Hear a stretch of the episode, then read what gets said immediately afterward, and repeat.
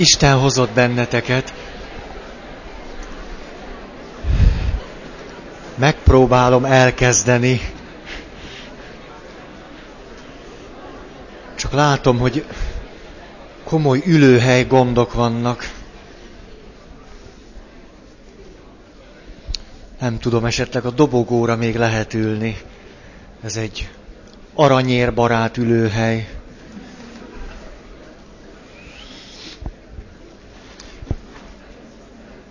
Elkezdem, ti meg csak nyomuljatok nyugodtan. Arról, arról, igen, volna egy hirdetni való az elején. Szóval, ott tartottunk, hogy már két alkalom óta arról beszélek, hogyan használhatnánk föl a mélypontjainkat, a kételjeinket, adott esetben a legmélyebb kríziseinket arra, hogy az a hitünk megerősödéséhez vezető lépéssé vagy állomássá válhasson. És hat pontba gyűjtöttem össze, hogy amikor a, a mélypontunknak a mélyén vagyunk, akkor hogyan rugaszkodhatnánk el onnan. Miután nem mondtam el a hat pontot, csak úgy összefüggően beszéltem róla, most akkor pontokba szedve is elmondom, csak címszerűen. Az első az volt, hogy másra kell összpontosítani. És tudni azt, hogy miközben magamat akarom megmenteni, aközben ez nekem lehetetlen. Miközben tehetetlen vagyok, mégis tudok valamit csinálni.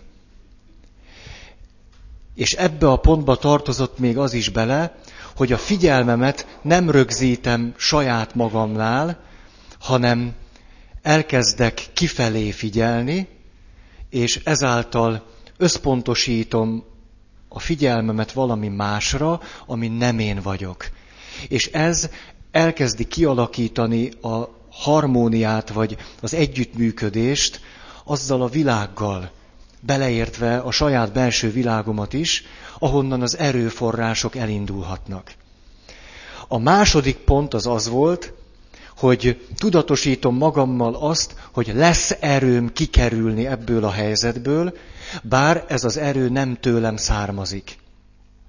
És ehhez tartozik az is, hogy miután ez az erő nem tőlem származik, a helyzet misztérium, ezért alárendelem magamat egy nálamnál nagyobb erőnek, amely azonban engem magabiztossá tesz. És ezt a magabiztosságot, ezt is tudatosíthatom magammal.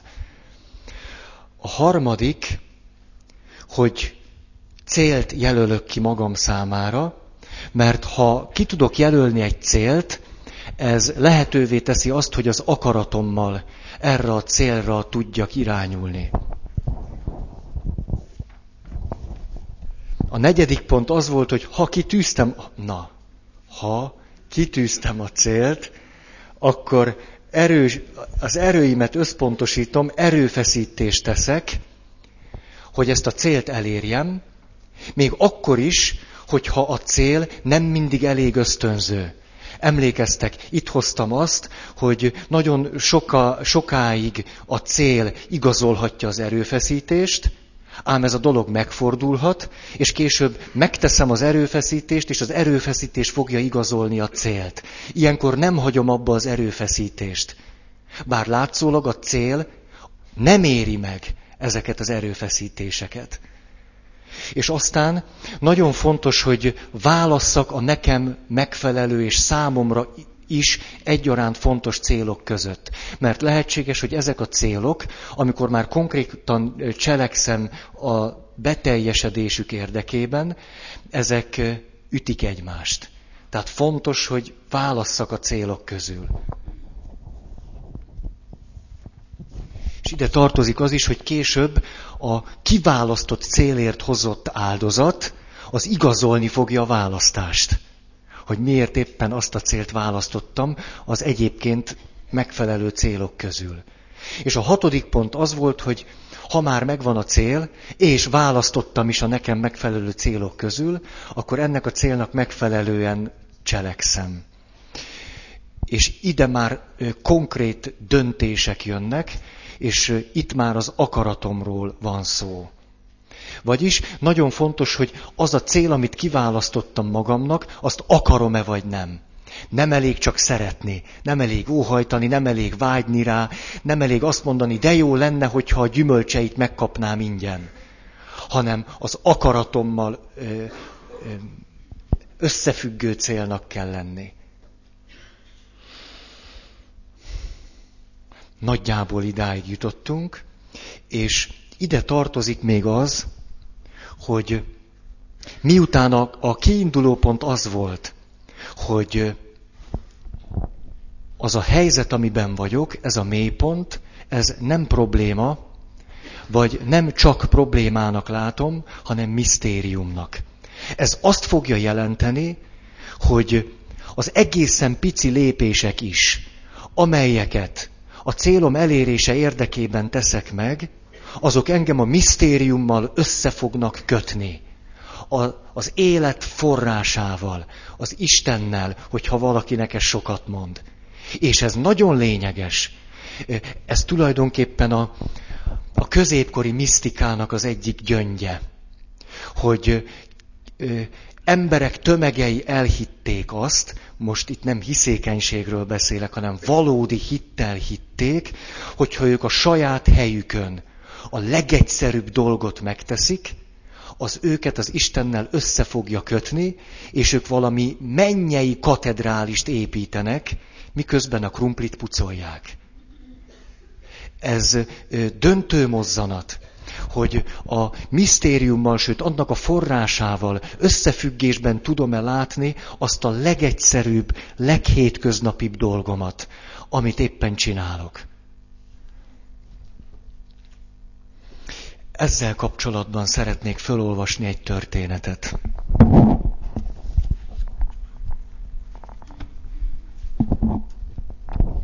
Kínai filozófia, ókor, második kötet. Az életerő táplálása. Wen Hui fejedelemnek volt egy szakácsa, aki egy ökröt darabolt föl számára. Ahogyan rátette a kezét, nekivetette a vállát, föltette rá a lábát, nekifeszítette a térdét, és ahogy recsenve szakadt a bőr, sercegve szaladt a kés, ez éppen olyan ütemesen történt, mint az eperfa erdő tánca, s hozzá King Show muzsikája. Ven Hui fejedelem így kiáltott föl. Ó, mi nagyszerű, utolérhetetlen ügyesség! A szakács félretette kését, és így válaszolt. Amit szolgát szeret, az a taó. Ezért haladhatott előre mesterségében. Amikor először kezdtem ökröt darabolni, akkor még nem láttam mást magam előtt, mint magát az ökröt. Három esztendő múlva már sohasem láttam az ökröt egészben. Végül ma már teljesen a szellemre bízom magam, nem pedig a szemem látására. Érzékeim tudását kikapcsoltam, és csak szellemem kívánsága szerint cselekszem. A természetes törvényekhez igazodom, a nagyobb részekbe hatolok be, a nagyobb üregeken haladok keresztül, mindig a törvényekre támaszkodva. Ügyeks, ügyesen igyekszem az inak között haladni, nem is beszélve a nagy izületekről. Itt egy érdekes közbevetés. A jó szakács évente egyszer cseréli kését, mert vág vele. A közönséges szakács havonta cseréli kését, mert tör zúz vele. Én a mostani késemet 19 éve használom. Sok ezer ökröt daraboltam föl vele, de pengéje még most is olyan, mintha csak az imént köszörülték volna. Az izületek között kis hézagok vannak, késem pengéjének pedig nincs vastagsága. Aminek pedig nincs vastagsága, az be tud hatolni a kis hézagokba, mégpedig oly könnyűszerrel, mintha csak sétálna. A penge tehát bőséges helyet talál. Ezért lehetséges, hogy 19 éve használom, és mégis olyan a késem pengéje, mintha csak az imént köszörülték volna. És mégis, valahányszor egy izület csomóhoz érek, szemügyre veszem a nehézségeket. Nagyon óvatosan hozzákészülök, megállapítva, hogy meddig szabad mennem. Majd nagyon lassan előre haladok, alig-alig mozdítom a kést. És a csomó egyszerre csak szétválik, mintha göröngy hullna a földre. Ott állok akkor késsel a kezemben, körülnézek, tétovázom egy kicsit, majd elégedett lélekkel megtisztítom a késem, és helyére teszem. Van Hui fejedelem azt mondta erre. Nagyszerű. Hallgatom szakácsom szavait, és megtanulom, hogyan kell táplálni az életet. Ezt a rövid részt a taoista iskolákban kívülről meg kell tanulni.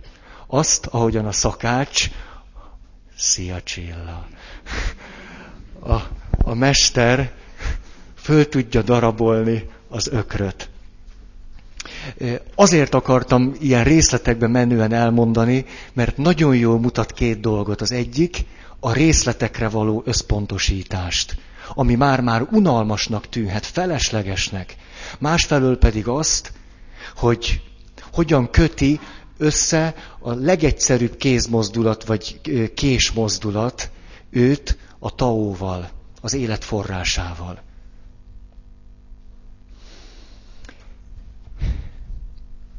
Egy fontos kiegészítés. Beszéltem arról múltkor, hogy hogyan jön létre nagyon sok esetben az a kételj, sőt az a krízis, ami abból adódik, hogy valaki a figyelmével képtelen kifelé fordulni. Adott esetben ez lehet önmaga is, de nem önmaga körül forog, hanem, illetve önmaga körül forog, és nem magát tárgynak tekinti, és úgy vizsgálja magát. Hogy amikor egy ilyen énközpontú vagy össz, önközpontú életben vagyok, akkor ebből nagyon gyakran, nagyon nagy krízisek és kételyek fognak fakadni, és kialakulnak ördögi körök. Ehhez szeretnék valamit hozzátenni még, ami ide kapcsolódik. Ez pedig az, hogy ennek a, a magatartás módnak az egyik jellemzője, hogy megpróbálom önmagamat azonosítani a kívánságaimmal, a vágyaimmal. És amikor ezekkel azonosítottam magam, mert azt gondolom, hogy ezek azok, amik igazán én hozzám tartoznak, amelyek igazán én rólam szólnak, akkor megpróbálom őket megvalósítani. A ma embere rengeteg ilyen célt tűzhet ki maga elé.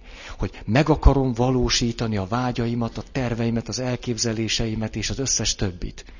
És minél inkább ö, ö, tucatjával tűzöm ki ezeket a célokat, nagy a kísértésem arra, hogy a másik ember eszközzé váljon. Hogy a másik embernek a jelentősége pusztán csak annyi legyen, hogy én a céljaimat el tudjam érni ő általa. És ez pontosan ellene hat annak, hogy mi együttműködjünk egymással. Tulajdonképpen nem figyelek rád, Számomra annyira vagy fontos, hogy én elérjem a célom, és ezáltal boldog legyek. És nagyon sok párkapcsolat mindenféle tapasztalatom szerint ebbe beledöglik. Hogy a másik ember tulajdonképpen eszköze annak, hogy én boldog legyek, és ezt a boldogságot úgy írom le, hogy van egy csomó célom, és ha ezeket nem érem el, és ha te nem működsz közre ebben, akkor nem szeretlek téged.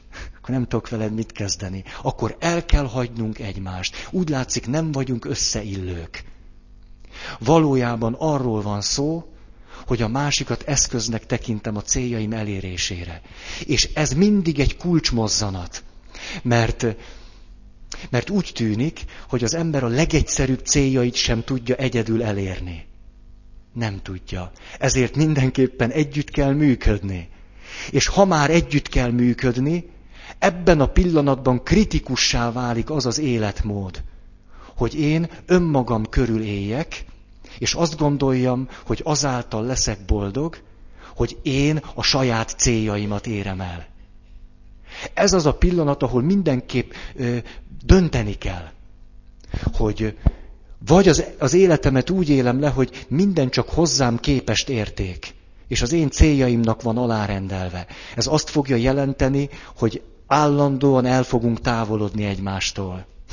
Ez éppen az együttműködés ellen fog hatni, hiszen együttműködni úgy lehet, hogy néha rád nézek, és megkérdezem, hogy és neked mi a célod? És én hogyan állhatok rendelkezésedre? Ezért törvényszerűen zsákutcába jut az az élet, amelyben a célok rám vonatkoznak. Ez törvényszerű így. Mert az összes többit már tudjátok. Mert nem lesz megfelelő a koncentráció, a kifelé figyelés és az összes többi. És pont amikor a legnehezebb helyzetbe kerülök, akkor fogok legjobban bezáródni saját magam világába, akkor gondolom, hogy már semmi nem segíthet rajtam, csak hogy végre teljesedjék be, amit én akarok. Ez pedig azt jelenti, hogy teljesen zárt leszek arra, hogy az élet milyen lehetőségeket ad még. És görcsösen kapaszkodok abból, hogy ezt most vagy megkapom, vagy beledöglök. És általában beledöglünk. Mert az élet nem olyan, hogy mindent megkapjunk. És ehhez, ehhez a körhöz szeretnék egy másik kört kapcsolni. Mert ez a kettő általában a kapcsolatokban együtt működik és együtt pörög. Ezt pedig úgy neveztem el, hogy a bizalom köre. A bizalom köre az a játék, amikor én élem a magam módján ezt a, ezt a, a cél én magam vagyok, és te eszköz vagy, hogy én ezt elérjem. És akkor kiderül az, hogy mást akarunk csinálni ked este. Mert te ide akarsz jönni, a társad meg nem akar ide jönni és ez egy súlyos konfliktust okoz nektek. És itt van egy döntő mozzanat megint csak, hogy azt akarom, hogy te elgyere. A kérdés azonban az, hogy hajlandó vagyok-e adott esetben lemondani az én célomról. Azért, hogy mi kapcsolatban lehessünk egymással. Természetesen fordítva is lehet. Te nem akarsz eljönni, de a társad el akar jönni.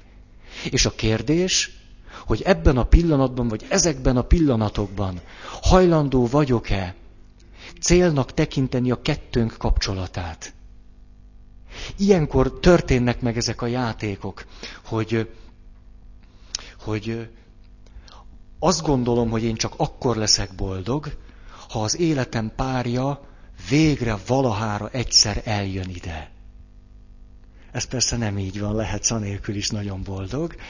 És ezzel együtt te erre gondolsz, ezt így akarod, hogy így legyen.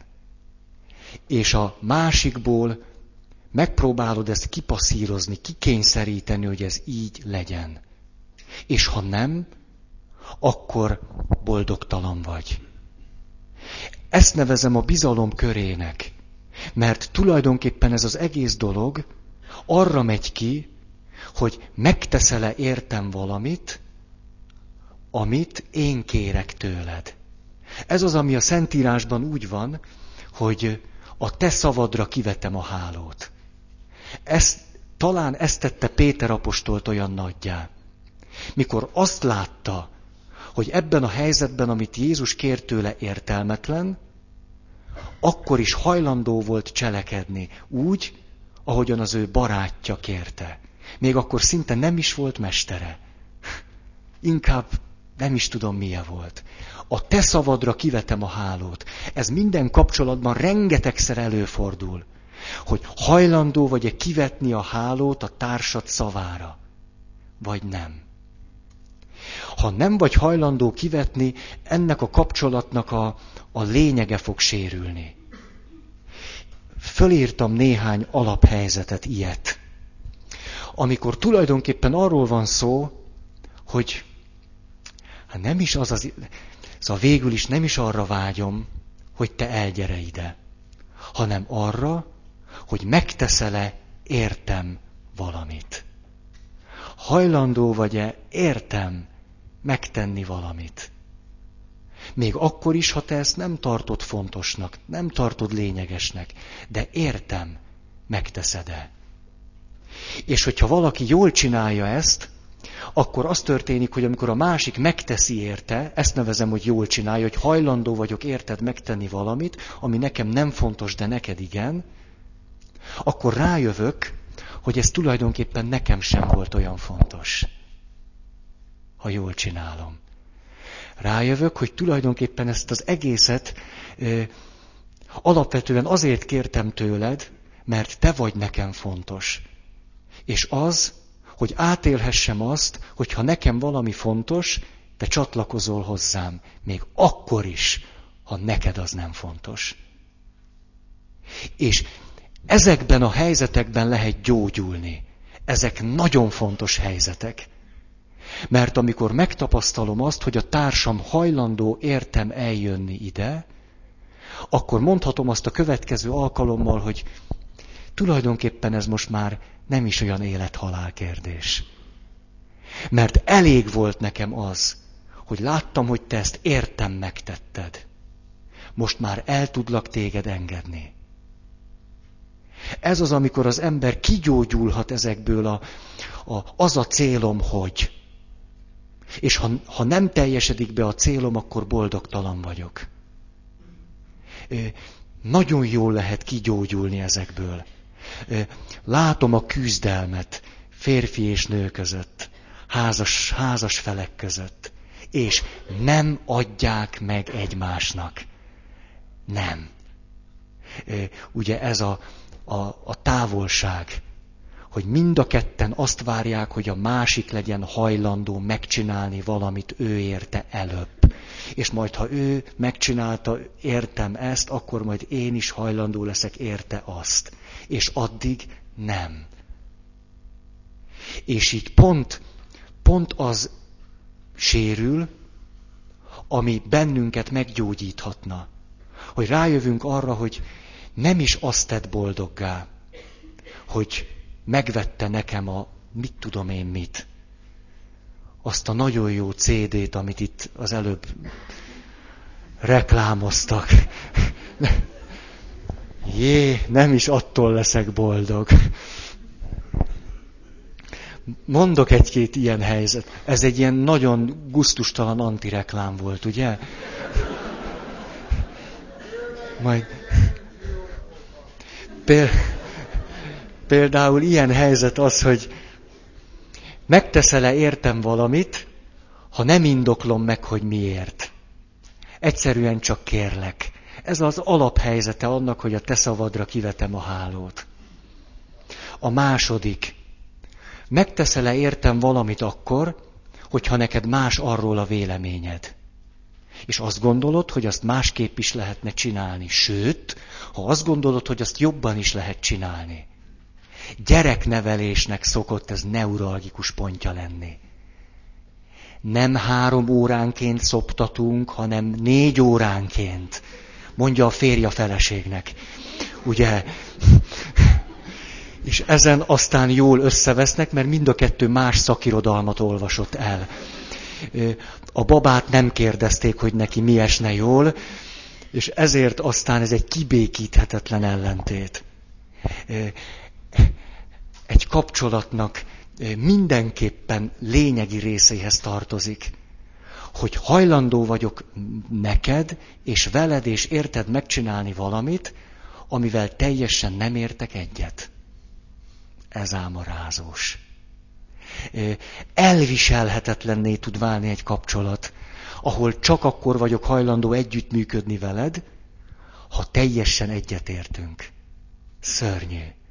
Nekem van egy nagyon kedves papbarátom, aki egyik legnagyobb kritikusom folyton folyvás tudatosítja velem azt, hogy mit csinálok rosszul. Ez persze nekem nagyon jól esik. És mikor már azt gondolnám, hogy, hogy na jó van, hát akkor most ezt így jobb lenne be is fejezni, akkor mindig biztosít engem arról, hogy de azt a dolgot, amiben kérted a segítségemet, nagyon szívesen csinálom veled együtt. Bár szerintem hülye vagy, de ez a dolog nagyon jó, és ebben én hajlandó vagyok veled együtt dolgozni. Egy párkapcsolatban sokszor van ilyen helyzet, hogy azt gondolom, hogy egy nagy, nagy egy hülye vagy, nagy egy hülye vagy, de azért ez mégiscsak a közös gyerekünk. És így aztán hajlandó vagyok veled együtt működni. Aztán ilyen, amikor éppen rosszban vagyunk. Ez ismerős nektek? Ha-ha, éppen összebalhéztunk. Éppen összevesztünk, és ez mindig azt hozza ki belőlem, hogy ha haragszom rád, ezt nem csinálom meg neked. Egyébként megcsinálom, de ha haragszom rád, akkor nem. Anyukám jutott eszembe, aki szerintem ebből a szempontból zseniális volt. Mert ahogy gondolkodtam ezen, visszaidéztem, hogy emlékszem-e olyan élethelyzetre, amikor mondjuk öt perccel előtte máspángolt el a már, mángorlóval, ezt említettem nektek, egy nagyon szép mángorló gyűjteményünk volt, a, a fegyelmezés érdekében, és nem, nem ezért volt, a régiséget kedvelte édesanyám, de ezek funkcionális darabbá váltak a mi otthonunkban, és Ugye emlékeztek erre, egyszer egy, egy, egy idős, de jó állapotban lévő mángorlót sikerült a hátsó felemen eltörnie édesanyámnak. Viszont, ha mondjuk én tíz perc múlva, miután kiszedegettem a szálkákat a fenekemből, oda mentem hozzá, hogy nem tudom megcsinálni a matek példát, akkor nem volt olyan, hogy ne segített volna. Egyetlen egy ilyenre sem emlékszem. Ez ez mondjuk emberré nevelődésemnek egyik, egyik nagyon fontos része, hogy nem játszott azzal, hogy most haragszom rád, és ezért nem teszek meg neked valamit. Amit egyébként megtennék, hogyha jóba lennénk, mert helyesnek tartom. Hogyha ugrunk egyet a szexualitás terén, megcsinálni a másikkal azt, hogy egyébként nagyon szeretlek, és csinálhatjuk, de ha haragszom rád, nem. Itt most nem arról van szó, hogy akkor nem esik jól, nem arról van szó, hogy, hogy, hogy hát azért mégse végy rajtam erőszakot, hanem amikor valóban rajtam múlik, és ezt, ezt magam elé tartani pajsként, és ezzel játszani. Ez tönkretesz egy kapcsolatot. És minden ilyen helyzet. Aztán megint csak ilyen helyzet lehet az, amikor megígérted nekem azt, hogy ezt meg fogod tenni. Vagy hogy ezt sosem csinálod meg velem. És elmúlik mondjuk öt év, és azt mondod, hogy ó, hát mikor volt már az. És megcsinálsz valami olyasmit, amiről megígérted, hogy nem. Aztán Ilyen lehet az, amikor te látván látod azt, hogy én nem teszem meg érted. És ha te azt mondod, hogy ha te nem teszed meg értem, én sem teszem meg érted. Megint csak ugyanez a helyzet. Hajlandó vagyok-e megtenni neked, akkor is, ha te nem teszed meg nekem. A, a házasság misztérium és szentség voltába eleve beletartozik az, hogy lehetnek olyan helyzetek, amikor én egyoldalúan elköteleződöm. Erről már sokat beszéltem. Én hűséges vagyok a magam által mondott igenhez. Akkor is, ha te nem. Én akkor is. Ahogy Hanvas Béla mondja, ha az igazság elhagy, én az igazságot el nem hagyom mert az igazság dönthet úgy, hogy elhagy engem, az az ő döntése. Ez meg az enyém. Ennyit erről. Vagyis amikor összekapaszkodik az, hogy én vagyok az életem célja. És csak akkor vagyok boldog, ha ez mind-mind-mind-mind teljesül. Te már csak eszköz vagy. És közben azt lesem, hogy hajlandó vagy-e értem ezt és ezt és ezt megtenni. És közben én érted, nem teszem meg ezeket. Ha ez a két kör összekapaszkodik egymással, szinte reménytelen helyzetbe kerül a kapcsolat. Vagy az a, az a két ember, vagy az a család, vagy az a munkatársi világ. Na most, újabb öt pont. Mégpedig, mert ígértem nektek, hogy nagyon konkrétan belemegyek abba, hogy hogyan tűzzük ki a céljainkat. Amit most elmondok nektek, ezt két német szakembertől tanultam, akik egész Európát végigjárják, rendszerfejlesztők, rendszerszervezők, hatalmas intézményeknek a rendszerfejlesztését végzik. Úgy kerültem velük kapcsolatba, hogy a Sotén a mentálhigiénés képzésnek a rendszerfejlesztése történt, és ezt a két német szakembert meghívták ide, hogy ezt a majdnem két éves rendszerfejlesztő munkát ők irányítsák. És nagyjából ezzel kezdődött, miután megismerkedtünk egymással, hogy mi a cél. És akkor megfogalmaztuk a célokat, és majdnem mindegyikről kiderült, hogy ez így nem jó. Van egy nagyon érdekes játék. Lehet, hogy ismeritek. A játék úgy történik, hogy összeülünk hárman, négyen, öten, hatan, és mindenki megfogalmaz egy kérdést, ami az életében éppen nagyon aktuális. És mikor megfogalmaztuk ezt a kérdést, akkor különböző kártyákat kell fölhúzni, ezekre válaszolunk, egymástól kérdezgethetünk, de minden arra vonatkozik, amilyen kérdést föltettünk a beszélgetés elején. Egy ilyen játékot lehet egy napon keresztül játszani. Nagyon izgalmas, eszméletlenül izgalmas. Van, hogy a játék el sem tud kezdődni, mert órákon keresztül semmi mással nem bajlódunk, csak a kérdést megpróbáljuk megfogalmazni. Ez tűnhet olyan unalmasnak és értelmetlennek, mint az ökörnek a fölvágása, ahogyan ott, ott erről beszéltek, hogy mi, mi, minek ezt ennyire cifrázni. És mégis, ha nem elég pontos a kérdés, a válaszok sem lesznek elég jók. Nagyon pontos kérdésre van szükség, hogy nagyon konkrét, gyakorlatias választ kapjak, ami segít nekem. Elmondom tehát ezt az öt pontot, amit ettől a két profitól tanultam. Az első, amikor célokat tűzünk ki, ez a cél legyen egyértelmű és konkrét. Specifikus.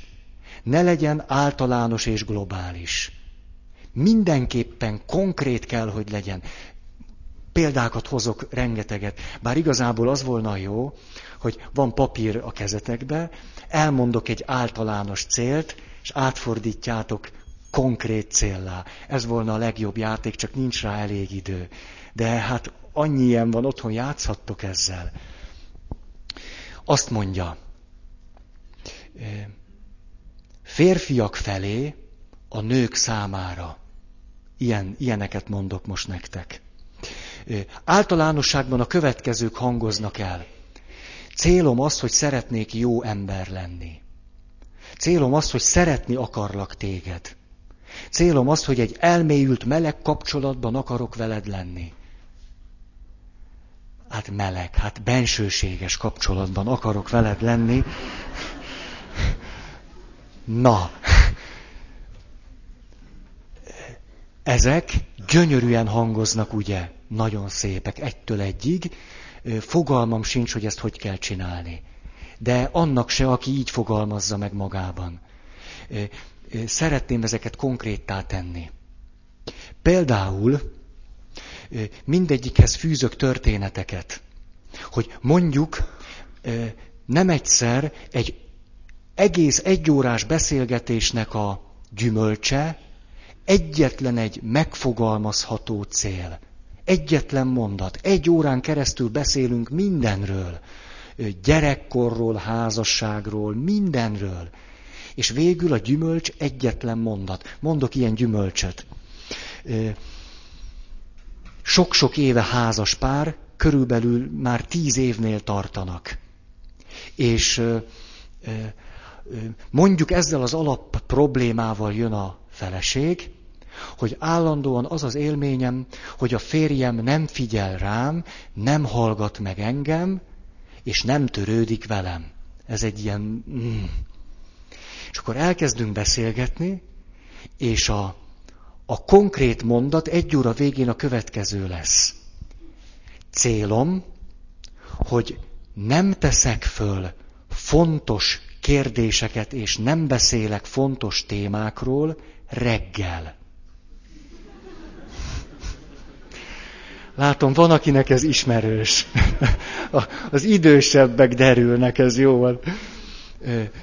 Ugyanis nagyon sok férfi úgy működik a nyomorultja, hogy reggelő munkába szeretne menni. Egy-két kisebb dologra még képes, tehát például útközben a gyerekeket ki tudja pottyantani az óvodában vagy iskolában, még esetleg képes a reggeli készítéshez is segítkezni a maga egyszerű és primitív módján. Ez még idáig megy, de ő vele életbevágó, kapcsolatot lényegileg érintő dolgokkal, a kocsiban ülve három perc alatt nem lehet.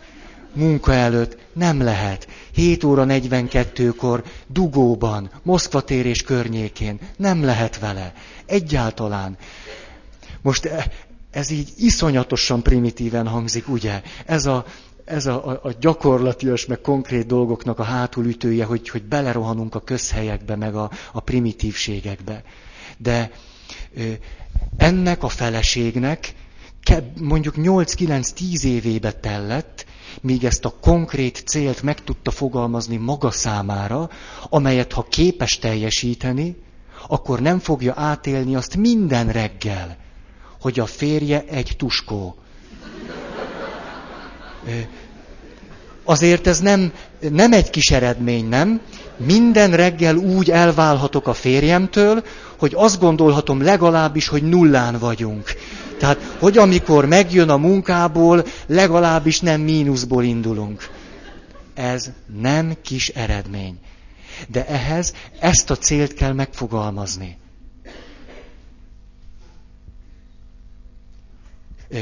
Jaj, most hallottam, nem olyan régen. Valaki azt mondja, hogy, hogy képzeld, mi történt velem, arra kértek a munkahelyemen, tanítsam őket fecsegni. Szóval én nagyon profin tudok fecsegni. És a munkahelyemen meg vannak, akik nem tudnak profin fecsegni. Pedig miután ez a szakmánkhoz éppen hozzátartozna, ezért aztán jó volna, ha ők is tudnának profin fecsegni. Tehát egy, egy, egy nő nagyon, nagyon bölcsen jár el, ha tud profin fecsegni a férjével reggel nyolcig. Mert. A másik ilyen. Hagyom, hogy hazaérve, nőknek mondom ezeket most, ezt a hármat, aztán jönnek a férfiak. Hagyom, hogy amikor a férjem hazaér, elolvashassa az újságot. Ugye erről már sokat beszéltem. Néhány héttel ezelőtt hallottam a csúcsot ebből a szempontból, mert nézem, hogy mennyi idő alatt áll át egy férfi a munkából a családba, és néhány héttel ezelőtt hívott meg egy kedves keresztény család engem, és ott kiderült, hogy a férfinek másfél óra a szintideje. Ez eddig a csúcs. Ez, ez nagyon fontos, hogy ő ezt tudja, mert ez azt jelenti, hogy ő, ő maga erőfeszítéseket tesz azért, hogy átálljon. Mert olyan is van, hogy valaki nem tesz erőfeszítést, és nem is áll át. Hát ez, ez zűrös. Ez zűrös. De ő tudja, hogy neki másfél óra. Ezért a feleségének se árt, ha tudja, hogy neki másfél óra. Akkor hagyni kell. Tehát had, had, had. Kicsit elbúbiskol a tévé előtt, miután már nem tudta 28-szor lenyomni azt, hogy egy, kettő, három, Picit, picit. Megetetjük, megitatjuk, és utána, utána lehet a vállásról beszélni. Előtte... Ne, hát előtte ne, ne, hát ezt is érdemes profin csinálni, nem ám, hogy csak úgy belecsapok, mikor hazajött. A, tehát van, akinél másfél óra.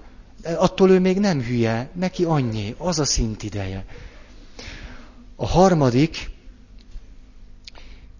az a célom, hogy amikor a férjem beszél, végighallgassam.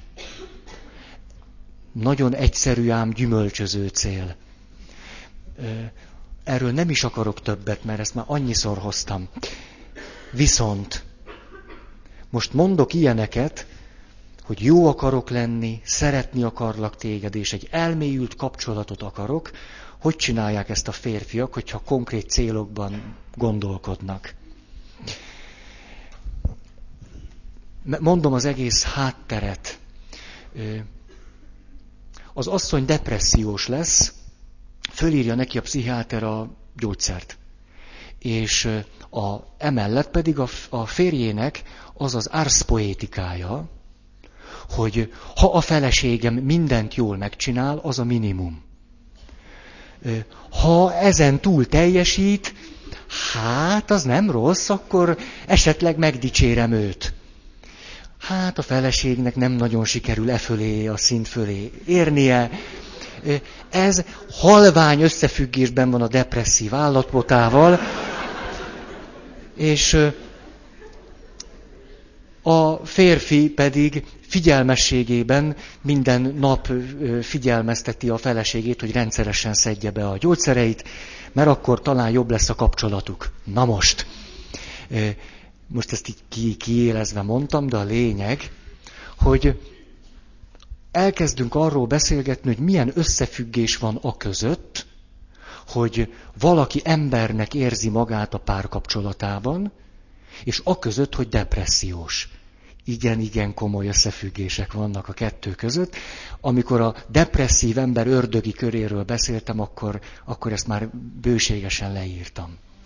És tudjátok, ez egy óriási élmény, és fejet hajtó tiszteletemet fejezem ki ez iránt, a férfi iránt, aki amikor közel került hozzá az, hogy itt van összefüggés a között, hogy megdicsérem-e a feleségem, meg a között, hogy a feleségem meggyógyul, akkor a következőt mondta, de ez így kitört belőle.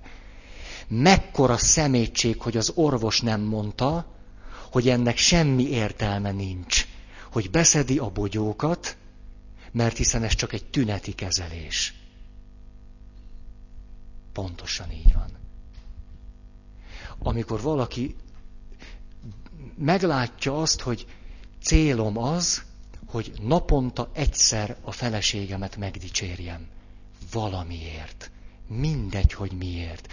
És nem fogom azt mondani, hogy csak akkor dicsérem meg, ha a szívemből jön. Nem. Ha nem a szívemből jön, akkor is megdicsérem. Ez, ez szokott egy ilyen. Igen, igen, ez igaz, de én nem érzem. Akkor ne érezd. Dicsérd meg úgy.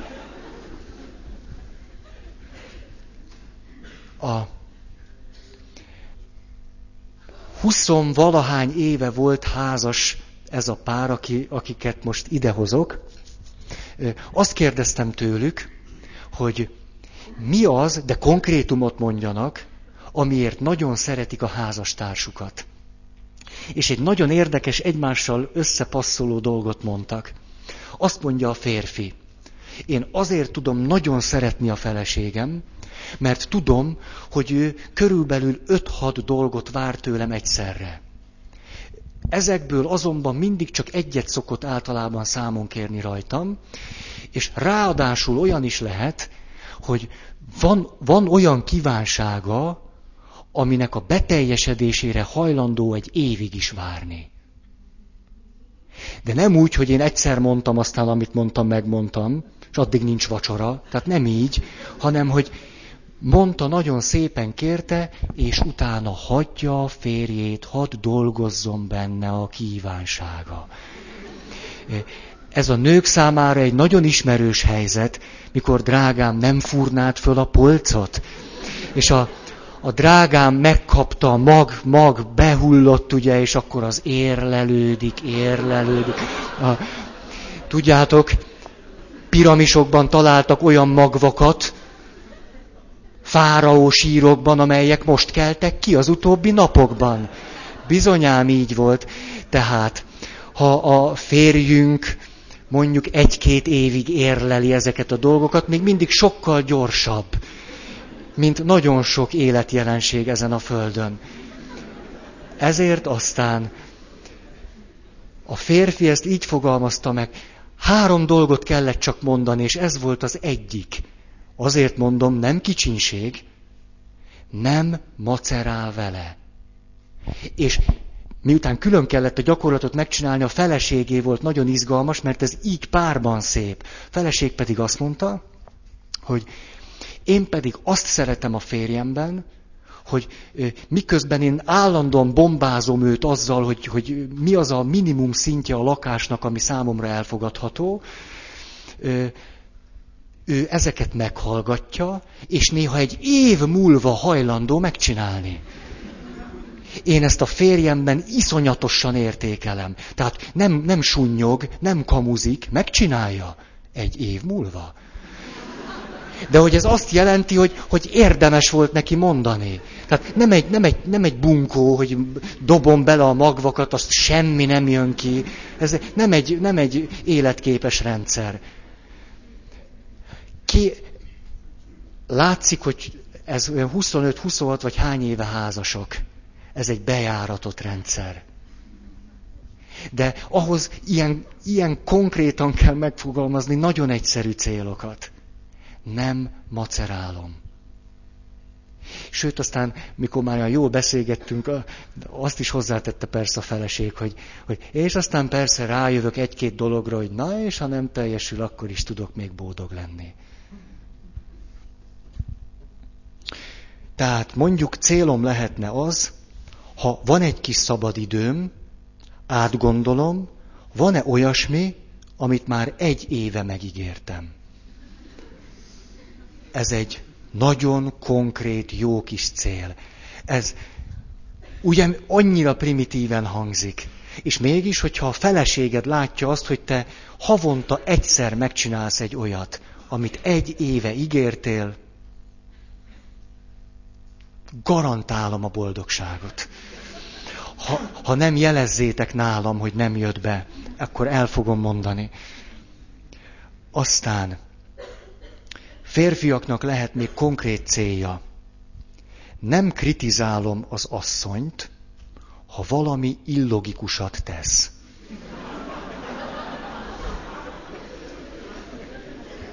Igen. Igen. Márti azt mondja, hogy egyébként is a férfiak nem értik azt a logikát. Tehát az nem illogikus, csak az egy másfajta logika. Igen. Egyrészt ez természetesen így van. Másrészt pedig tegyük hozzá, hogy egy harmonikus, bensőséges, jó értelemben vett meleg kapcsolatban döntő lehet az ilyesmi. Múltkor hívtak meg, egy házas pár hívott meg, teljesen mindegy, hogy miért, és hát ahogy azok egzecíroztatták egymást, meghívtak engem vacsorára. És akkor a férfi fogta, és akkor azt mondja, hogy letett nekem egy ilyen abroszszerűt. És akkor puff, már szólt is a feleség. Miért azt? Jó, hát akkor melyiket, drágám? Hát természetesen az ünnepit, mondta ő. Akkor rendben van, akkor a feleség azt mondta, hogy, hogy ö, hozhatok teát? Mire a férj azt mondja, miért csak a teát kérdezed? Miért más nem ihat? Szóval ilyen bensőségesen alakult a vacsora. Gondoltam, legalább kaja van.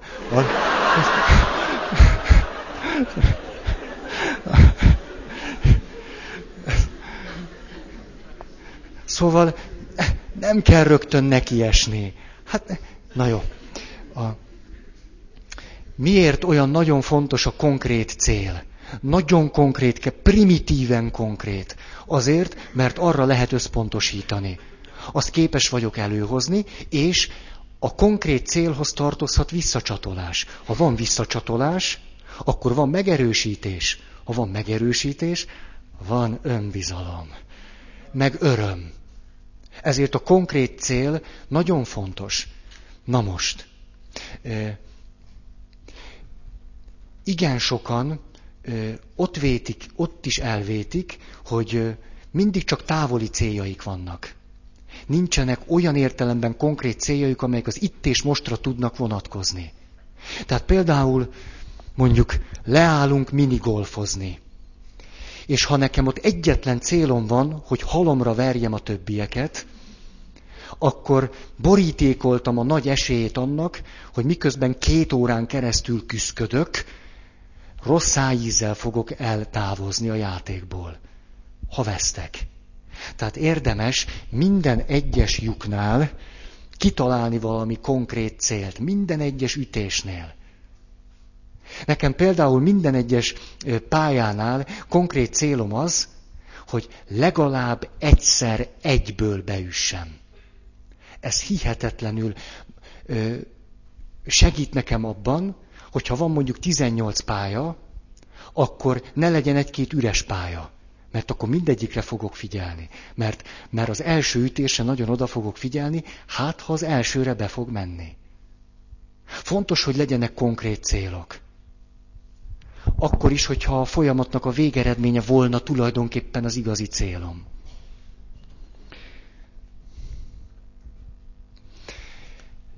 Hadd idézzem Teréz anyát többszörösen. Mikor kérdezte tőle az újságíró, hogy hogy, hogy lehetséges az, hogy ő, hogy ő tízezreknek tudott élete során segíteni. Hát egy átlag ember elég, ha párnak tud. Azt mondja, tízezreknek? Mindig csak egynek segítettem. Ez a Szent Ferenci logika is. Mindig csak egy. Nem kell több. Ez volt tehát az első a cél legyen konkrét és egyértelmű, specifikus, adott esetben egy folyamatnak a részére vonatkozzon. A második, a cél, amit kitűzök, legyen mérhető, megfigyelhető. Mondok általános célokat, és utána, hogy hogy fogalmazhatnánk azt meg úgy, hogy mérhető legyen és konkrét. Szeretnék elmélyültebben imádkozni. Aztán szeretnék mindig melletted állni, ha szükséged van rá, vagy szükséged van rám. Szeretném, ha fontosak lennénk egymásnak. Ha egy jegyes pár mondja, akkor szeretném, ha mindig fontosak maradnánk egymásnak. Ezek jó célok, csak belefutnak a végtelenbe. Mondom konkrétan őket szeretnék elmélyültebben imádkozni, ezt mondjuk minimum valahogy így kéne megfogalmazni.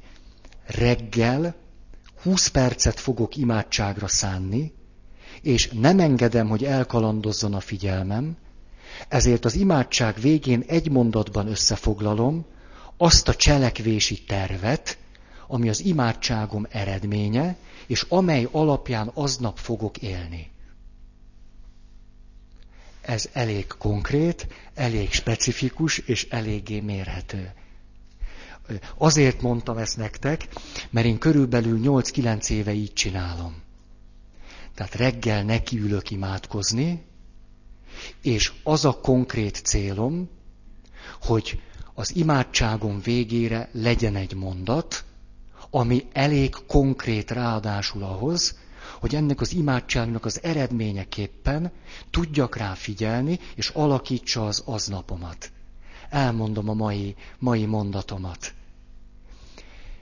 Vedd észre, hogy milyen értékek és kincsek vannak abban, ha valamiért vagy valakiért áldozatot hozol. Ez volt a mai mondatom.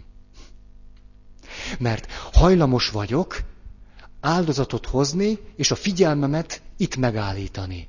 Hát tessék, megint, megint én hallgattam. Na, jó van. Ne erre összpontosíts, Feri, hanem arra, hogy ebből az áldozatból milyen gyümölcs kerekedett ki, és ezt vedd észre. Nagyon fontos, hogy az imádságnak legyen egy ilyen megfogalmazható része ami konkrét cselekvési terv lehet. Azért, mert ez visszahat az imádságra, és megerősíti azt. hogy érdemes imádkozni.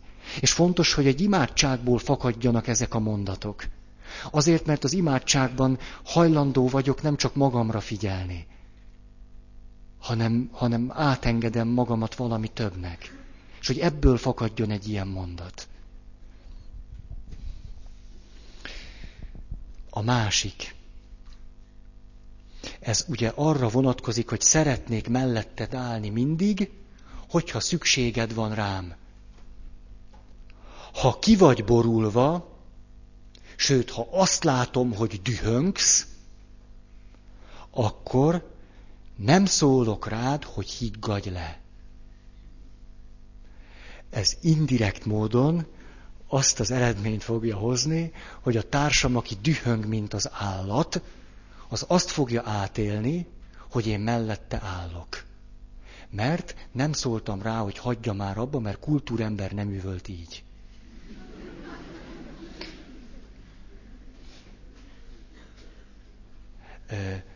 Mondok nektek egy, egy ilyen klasszikus párkapcsolati helyzetet, amiben jól be tud fulladni ez a történet.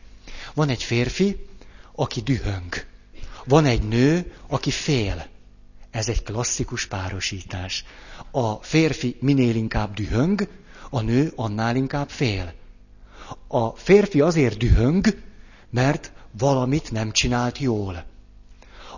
Ez így normális. A nő azért fél, mert ebben a helyzetben nem tudja, hogy mit kell csinálni. Hogy hogyan segítsen a férjének. Hogy hogyan viselkedjen. Ezért elkezd szorongani, különben is a hangos szó az benne félelmet kelt. Ezért rászól a férjére, hogy hagyja abba. A férje, vagy az a férfi, ezért azt éri át, hogy őt nem értik meg, pont akkor, amikor igazán nagy szükség volna rá, hanem lenyomták. Nem engedik meg neki, hogy dühös legyen. Ezért megsértődik a feleségére. A feleség pedig fél és szorong, és amikor a férfi ordibál, és rászól, és látja, hogy a férfi az megsértődik rá, akkor elsírja magát, és boldogtalan lesz. Ez elég közhelyszerű volt, ugye? És mégis hihetetlenül mindennapos. Ezért aztán egy ilyen helyzetben jó, hogyha a nő megtanulja azt konkrét célban megfogalmazva, hogy amikor ordít a társam, akkor a célom, hogy ezt hallgatom. Hogy is, hogy is, hogy is mondja a drága? Jé! Nem, nem kell, semmit sem kell ezzel csinálni, csak hallgatom. És amikor abba hagyta, már túl is vagyunk rajta. A következő, ugye szeretném, ha fontosak lennénk egymásnak. Konkrétan, amikor valami neked fontosról beszélsz, tehát valami olyasmiről beszélsz, ami neked fontos, akkor én ezzel kapcsolatban egy kérdést intézek hozzád. Há, ezt a stratégiát serdülő koromban dolgoztam ki. Mégpedig abból, azonokból, mert visszaemlékszem arra, amikor tudjátok, mondjuk 13 évesen arra gondolok, hogy hogyan tudnám megcsókolni azt a lányt, aki az én osztálytársam, de ez egy nagyon-nagyon távoli dolognak tűnik, és azt a stratégiát dolgozom ki, hogy miközben, ha közel kerülök hozzá, akkor meg se tudok szólalni, hogy miután ő egy nő, akiből azért néha-néha egy-egy mondat előkerül, ezért én ezzel kapcsolatban kérdést fogok hozzá intézni. Ezre 13-14 évesen jöttem rá, és azóta gyakorolom. Nem a...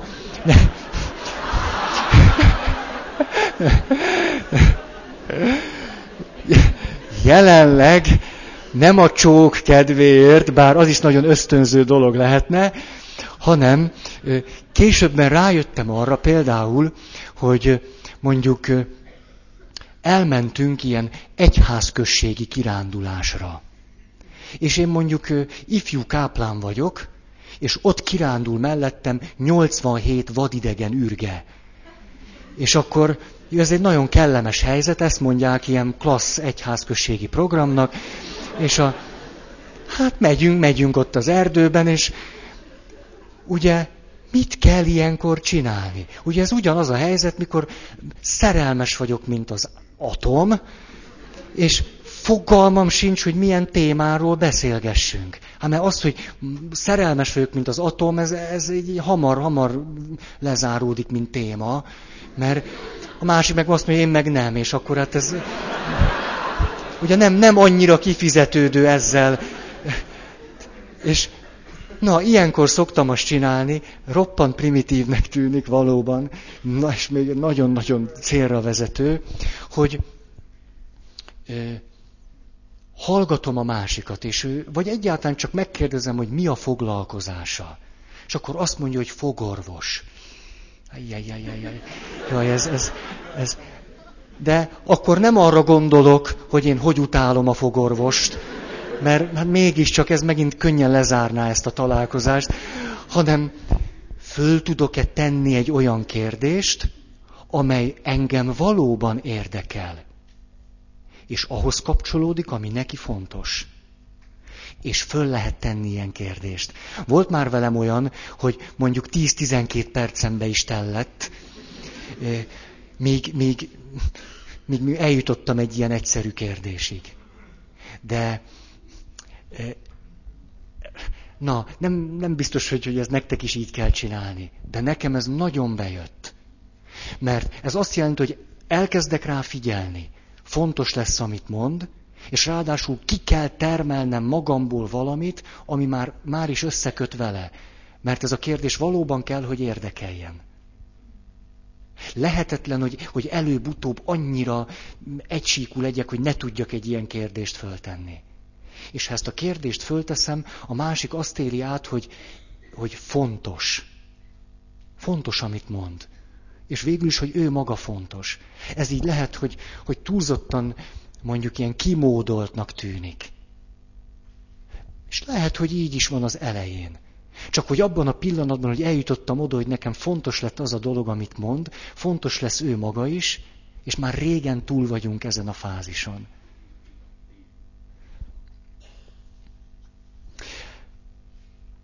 Feleségek tudnak nagyon hálásak lenni azért, amikor a háromnegyed órás monológjuk után a férjük még egy kérdést is intéz hozzá. Hogy, és mond csak, ez az a Laci, akiről múltkor azt mondtad, hogy hülye?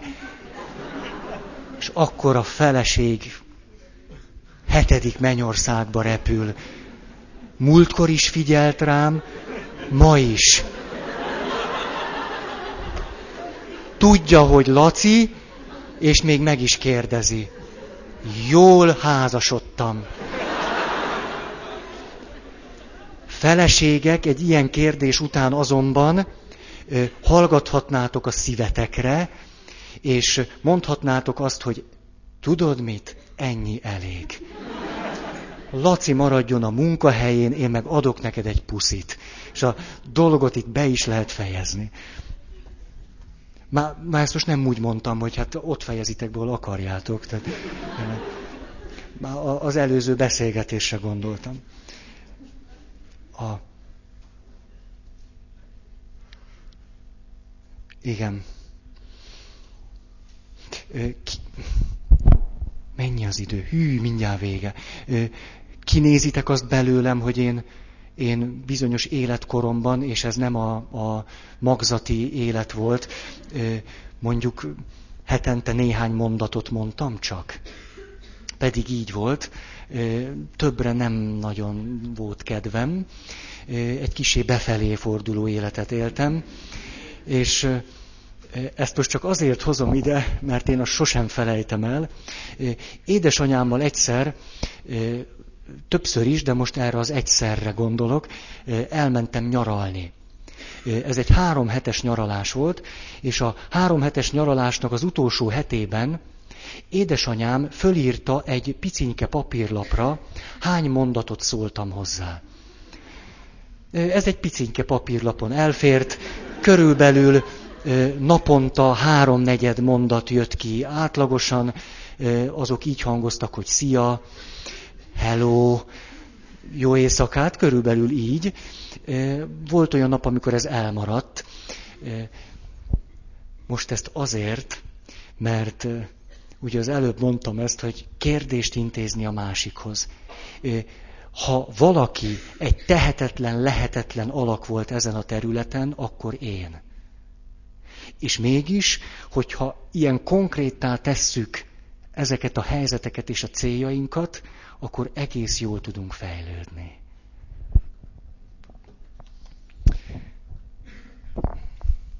Belekezdek. Harmadik. A cél ne csak konkrét legyen és mérhető, hanem elfogadható. Ez megint annyira primitíven hangzik.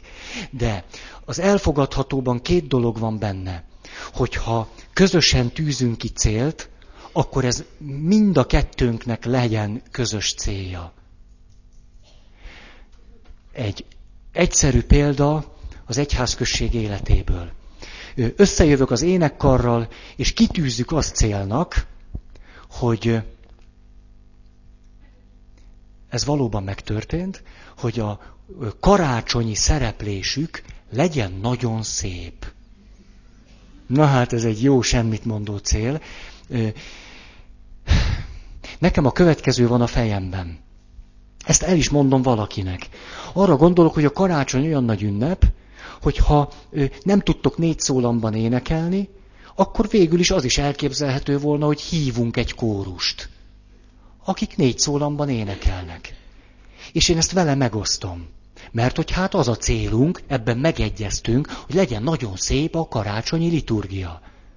Igen ám, csak hogy ez az illető elmondja egy társának az én ötletemet, aki a következő mondatot mondja. Ha ez ide hív egy másik kórust, én kilépek. Ebből az egyszerű történetből is jól látszik, milyen fontos, hogy konkrétan fogalmazzuk meg a céljainkat, és azokban legyen konszenzus. Nagyon könnyen történhet az meg, hogy van egy általános cél, amiben egyetértünk, a konkrét célokról nem beszélünk, és nincs közben egyetértés. És nem értjük, hogy miért nem működnek a dolgok, hiszen ugyanazt akarjuk. Valójában azonban konkrétan egyáltalán nem akarjuk ugyanazt. És akkor addig kell egyeztetni, míg meg tudunk állapodni abban, hogy konkrétan azt a távoli célt egy milyen közvetlen, mérhető, egyértelmű célban tudjuk megfogalmazni, ami neked is, meg nekem is elfogadható, amiért mind a ketten tudunk dolgozni. Ez lehetséges, hogy egy egész órát is igényel. Nagyon könnyen lehetséges. Mondjuk egy olyan egyszerű helyzetben, hogy na, mondjuk egy olyan helyzetben, hogy, hogy mennyi időt töltsünk anyósodéknál. Hányszor menjünk, mennyi időt legyünk ott.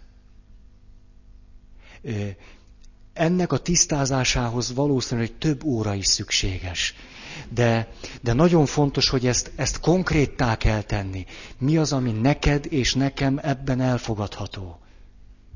Mert ugye, ha megkérdezném őket, hogy mit szeretnének, azt mondanák, olyan jó lenne, hogyha szép kapcsolatunk volna a gyerekek nagyszüleivel. Közben pedig tragikus a helyzet. Aztán, hogy elfogadható legyen a cél, méltányolható, az, és ez itt egy furcsa dolog lehet, abba az is beletartozik, hogy az az én célom legyen. Hogy számomra méltányolható legyen. Igen, gyakran történik az meg, hogy valaki olyan célt választ, amely valójában nem is az ő célja. Ez lehet nagyon konkrét, nagyon mérhető. Mégis nem az ő célja, csak magára vette, és tulajdonképpen ő nem méltányolja ezt a célt. Mondok erre példákat. Lehetséges az, hogy én azt tűzöm ki magam elé célul, hogy mindig, minden helyzetben megmondjam az igazat. Mindig, minden helyzetben mindent megmondjak neked. Mondjuk így. Mindig, minden helyzetben mindenről beszámoljak neked, hogy ne legyen titok kettőnk között. Ne válasszon el minket semmi sem. És akkor kiderül az, hogy bizonyos helyzetekben ez nem jó cél. Azért, mert én magam sem azonosulok vele. Mert vannak olyan helyzetek, amikor nem akarok neked mindig mindent pontosan elmondani. Nem akarom. Azért, mert azt gondolom, nincsen értelme. Akkor a, akkor a cél az az, hogy meg tudom-e ezt fogalmazni úgy, hogy hogyan tudok őszinte maradni hozzád, hogy mindig mindent nem mondok el neked. Ezt nagyon-nagyon érdemes megfogalmazni magunknak, de nagyon pontosan és jól. Nem tartom helyesnek azt, hogyha valaki mindig mindent meg akar mondani a másiknak. Egyrészt, mert nincs rá idő, de ez csak a lényegtelenebbik dolog. A lényegesebb az, hogy ezzel ö, földolgozhatatlan, értelmetlen, felesleges terheket tudunk a másikra tenni. Értelmetlen, felesleges terheket. Nem kell mindig mindent megmondani, de őszintének kell lenni. Hogyan fogalmazzátok ezt meg egészen konkrétan? Érdemes volna, mert különben vagy nem leszel őszinte, vagy olyan dolgokat is folyamatosan közölsz a másikkal, amire semmi szükség nincs. Tehát van-e szükség mondjuk egy párkapcsolatban arra, hogy amikor én hazamegyek, elmondjam azt, hogy a munkatársaim közül kik tetszenek nekem. Ez roppant őszinte lehet, kevésbé praktikus megoldása az őszinteségnek. Nyilván, hogyha a férjem megkérdez engem, hogy K. László nagykorú, mondjuk zsigeri szinten bizonyos rezgéseket kiváltott-e belőled, akkor mondhatod neki azt, hogy igen, meg azt, hogy nem, meg azt, hogy tartózkodom. Ezt, de, de, de ne, ne, nem kell a közös vacsoránál mindig ezt bejelenteni. Egy férfinak sem érdemes bejelenteni este, hogy két jó nő után megfordultam az utcán, mert nem voltál ott. Ne, nem nagyon van értelme. A, viszont hazudni sincs értelme. Na, oké, okay. túl is beszéltem. Erről még majd szeretnék néhány mondatot, és utána még a cél kitűzésének van két pontja. Valaki akart hirdetni.